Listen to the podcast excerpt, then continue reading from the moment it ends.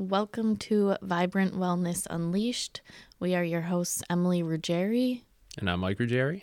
And today, for podcast number two, we will be talking about facing fear, overcoming our limiting beliefs, and stepping outside of our comfort zones. Yeah, it seems to be a, a popular um, discussion. At least I see it all the time in the world of fitness. Everyone, I feel like the limiting beliefs and the fear of failure is something that does pop up very often. Mm-hmm. It seems to be a very common theme amongst people. And so I've always, personally, I've always been curious about why that has always come about. So I kind of created a list. So, in terms of, I'm always just curious. Like, I feel like when it comes to first trying to figure out how to tackle things, I'd like to try to think about where is it that these things come from. So, kind of thinking limiting beliefs. I know limiting beliefs can be anything, but I kind of put it more specifically into like fear of failure because I think that's why a lot of people don't start things. So, some of the lists of things I came up with is just trying to think about evolutionarily where things kind of have begun. Because I feel as though if we start looking back to our roots, like these things are, you know, I think it's human nature to do it. And so if we understand kind of where they came from, I think it starts to set the platform for figuring out how we can make changes and overcome them. Give us the science. The science. So I don't know. I don't know how much science there is. There's some there's some assumptions to be made here, but I know I think often pretty philosophically. So I always try to think evolutionarily, where did things come from? I think the fear of failure begins evolutionarily with, um, like as a survival mechanism. Because I mean, historically, if we were to fail in hunting, gathering, protecting a tribe, etc., like there would be fatal consequences for doing that. So I do think the fear of failure has served as a survival mechanism for that and it's kind of encouraged caution and alertness. And I think the obvious, which probably still stands pretty true today, especially in the social media day and age, is probably social standing.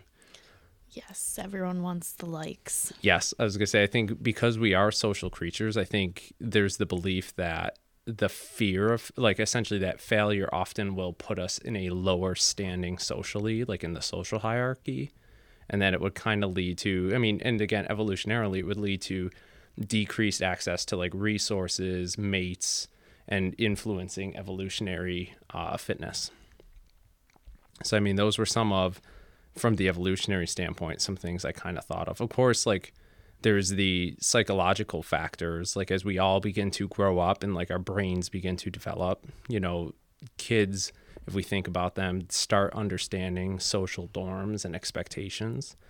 So I think like the fear of failure begins to develop too when they start to internalize the idea that failure is undesirable or unacceptable, which kind of starts leading into like parenting and education and how that can influence how we perceive those beliefs. And of course, then personal experiences. You know, if people have um, individual experiences of failure and they're traumatic or they're very disappointing, like that can lead to some pretty long lasting issues down the line.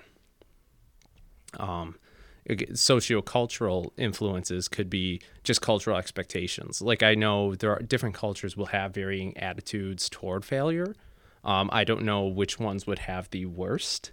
Uh, I don't know which one would have the worst attitude toward it. Um, but I know, you know, probably being you know, in different societies, I'm sure it's it could be perceived as a catastrophic event and it can lead to shaming or who knows what else. It's like I don't know. I'm not too like I said, I don't know that much about what might go on in different cultures except the perception there could be different. And of course again, just media media and societal norms. It's like how it's portrayed in the media I think also has a pretty big weight in terms of how people will kind of perceive it.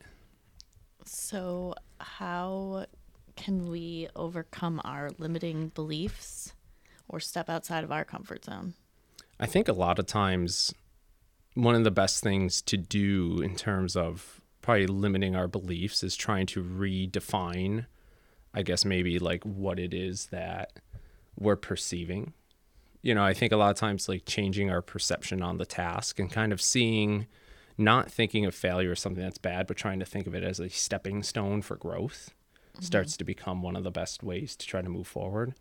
I don't think if you I think if you dwell on it for too long, it really starts to limit how you think you're going to go. Like again, I can think about my time as an athlete as a prime example. Like I don't there was never a time I dwelled on the thought that something may not go right. I always knew that could happen. Like I always knew there's always a chance I could come up short. I may not do something well but I, I did my best to always remind myself that you know this this was not a life or death situation at least in this case. It's like being an athlete it was really pretty simple. It's like if you didn't execute something the way you wanted to you were pretty much just able to go back to the drawing board once it was done and realize like okay you may not have gotten the result you want but how would I take what I learned from that and change my approach next time? And as long as I feel like I learned from it I never saw failing or coming up short as something that was bad.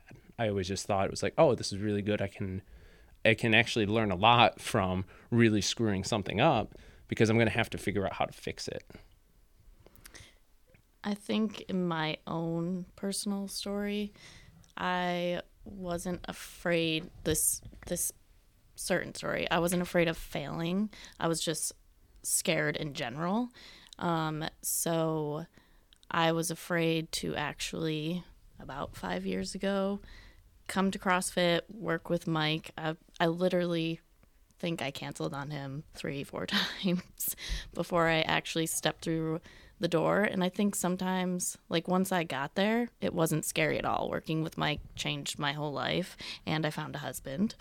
Um, but if I hadn't gone through with just facing my fear of walking through those doors, I think I would still be stuck in my ways of I was going down a bad path of drinking a lot, doing things I shouldn't be doing, and ever since then I really have started like a whole different life. Maybe I think it's hard to articulate sometimes, but I figured I'd also ask you like when you when you feel like you finally overcame like whatever was kind of the limiting factor to wanting to come to the gym just as the example you were talking about like what do you think changed internally in terms of your thought process? Like do you really feel like was there was there the point where your just maybe your pure drive to want to do it was better? Was there actually just an aha moment where you realize like oh nothing bad is going to come out of just trying this? Honestly with most things in my life i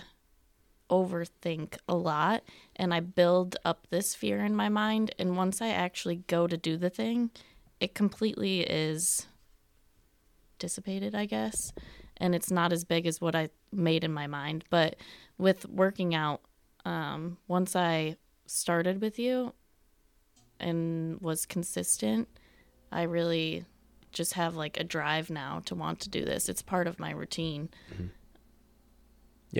No, I think um, something else I have written down here too is also, I guess, kind of maybe building off of personal experiences is kind of understanding. I think about even career growth as something like, and I had that written down where, interestingly enough, again, it might be something that some pe- some of you guys may perceive listening to this, some of you guys may not, but I even think of when I first started at least being a trainer, and I think you'll relate as a massage therapist. Like I was not good at what I was doing, right? So if I so if I would go back a decade ago there was there was if I could go back and see how I used to coach when I was like 18 years old, like 11 years ago, I would I would probably roll over and be like, "Oh my god." Listen, we're all is... really bad at things yeah. we start.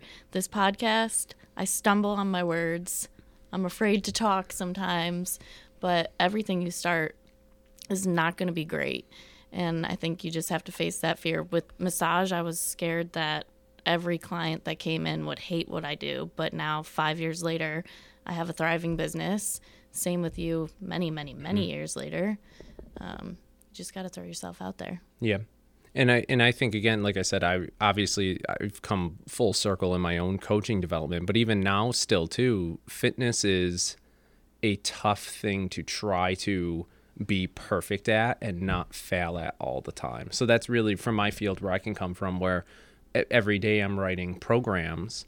And when you sit down to write an exercise program, there are principles you follow, but the outcome is never guaranteed. And it's kind of a two-way street. Like there's there's the the side of the client that needs to do their job, his or her job, But there's also my end where I need to try to put the best program together to set them up for success. And sometimes I will still come up short, and what I think is going to work really well won't.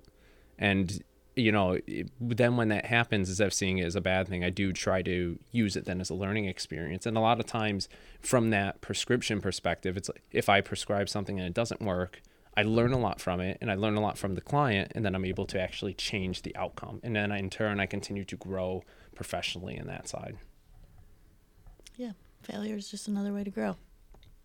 And embracing discomfort, I think, is part of that. So I do think depending again like on the context stepping out of your comfort zone can really help you grow tremendously. And i think about even maybe this podcast is a good example. Like i'm someone who i talk a lot when i am with clients or when i'm really specifically talking about fitness but usually i'm a pretty reserved and quiet person where most of the time if someone walks by me in general public i might wave and say hello but usually i'm not going to have a huge conversation. And people who know me know i am completely introverted unless I know you very well, and then I'm a little weird. But yeah, so for both of us, this podcast is completely out of our comfort zone.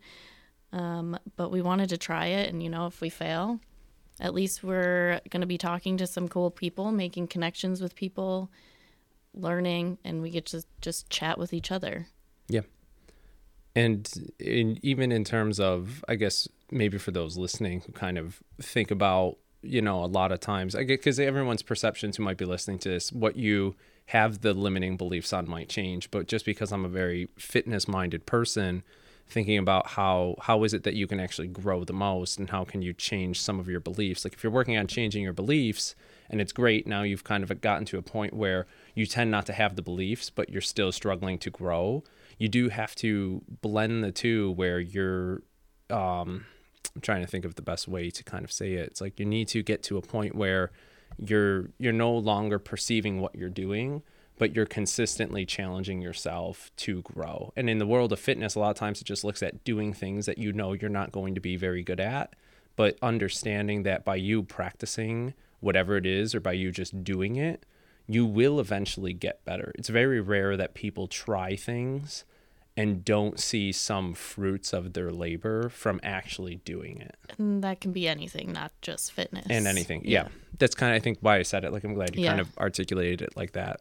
I'm just kind of relating it to fitness, but you can really see that as anything. Like, usually, if people put in the work to do something, it, the outcome is usually stacked in your favor to be more desirable. For sure. I think um, to end it out, unless you have something else you would like to say. Um, I'm really trying to think. I don't really think there's there's too much more. I do know one thing though. You do miss 100% of the shots you do not take. Wayne Gretzky, Michael Scott, and now Mike Ruggeri have all used that quote now. Back from for anyone who's a fan of The Office, that's a that's a great office quote. All right. So stay tuned for podcast number three whenever we feel like doing it. Mm-hmm. But I believe we will have a guest with us next time. So stay tuned.